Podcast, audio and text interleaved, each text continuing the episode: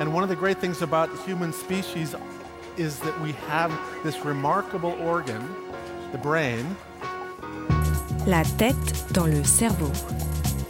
Biologie, cervelle, synapses, neurosciences, physique.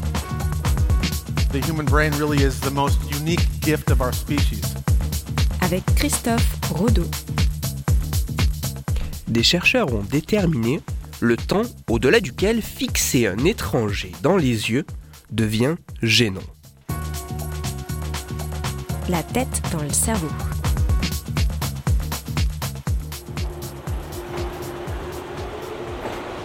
Imaginez que vous êtes dans les transports en commun. Vous y êtes? Maintenant dans ce lieu, vous croisez le regard d'une personne que vous ne connaissez pas. À votre avis, combien de temps pourrez-vous fixer cette personne dans les yeux avant de détourner le regard vers vos pieds ou tout autre élément de l'environnement Je reformule. À votre avis, combien de temps peut-on fixer une personne étrangère dans les yeux avant que cela ne devienne gênant? C'est la question à laquelle ont essayé de répondre des chercheurs anglais en faisant passer une expérience à des volontaires. Cette expérience est assez simple, chaque volontaire était mis face à une vidéo où un acteur le fixait dans les yeux. Les vidéos de durée variable étaient plus ou moins longues. Une fois celle-ci terminée, les volontaires devaient appuyer soit sur un premier bouton pour dire que le contact visuel avec l'acteur avait été trop court pour être gênant, ou appuyer sur un second bouton pour dire que ce temps de contact avec le regard avait été beaucoup trop long, provoquant ce fameux sentiment de gêne. Pour avoir plusieurs points de comparaison par individu, tous les participants devaient regarder et évaluer plusieurs vidéos. Et afin de minimiser l'influence du sexe et du physique de l'acteur présenté, 8 acteurs différents apparaissaient sur les vidéos.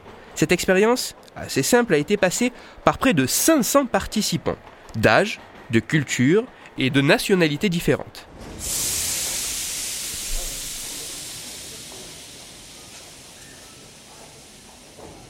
Les résultats sont intéressants.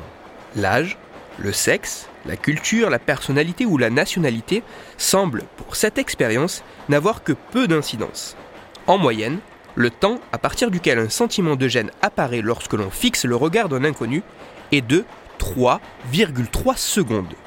3,3 secondes en moyenne, plus ou moins 0,7 secondes selon les individus. Cette expérience est intéressante tout comme son résultat. Néanmoins, il faut les prendre avec certaines précautions. Tout d'abord parce que sans une réplication, cette expérience et ses résultats par d'autres chercheurs dans d'autres laboratoires, ces fameuses 3,3 secondes n'ont que peu de valeur. Mais aussi et surtout car il ne faut pas imaginer pouvoir se servir de ces résultats obtenus dans un cadre expérimental précis comme d'un outil à utiliser au quotidien. Je m'explique. Ces 3,3 secondes comme limite entre la non-gêne et la gêne ont été obtenus par des volontaires participant à une expérience scientifique face à des vidéos. N'imaginez pas que vous allez pouvoir dévisager des personnes que vous ne connaissez absolument pas pendant juste un peu moins de 3,3 secondes sans provoquer ce sentiment de gêne. Et ceci essentiellement pour deux raisons. Cette expérience a été faite avec des vidéos. L'échange de regards se fait donc dans un seul sens. Dans la vraie vie, si vous fixez quelqu'un, la personne fixée aura elle aussi une réaction en retour, élément absolument pas pris en compte par l'expérience. C'est la première raison pour laquelle ces 3,3 secondes ne peuvent pas être utilisées telles quelles. Ensuite, dans l'expérience, le contexte de ce croisement de regards était assez neutre entre les participants et l'acteur des vidéos. Vous imaginerez assez facilement que la limite entre le temps de regard non gênant et le regard gênant va dépendre du contexte. Un croisement de regard en pleine journée, au milieu d'une foule compacte, ne sera vraisemblablement pas exactement le même que s'il a lieu dans une rame de métro déserte en plein milieu de la nuit.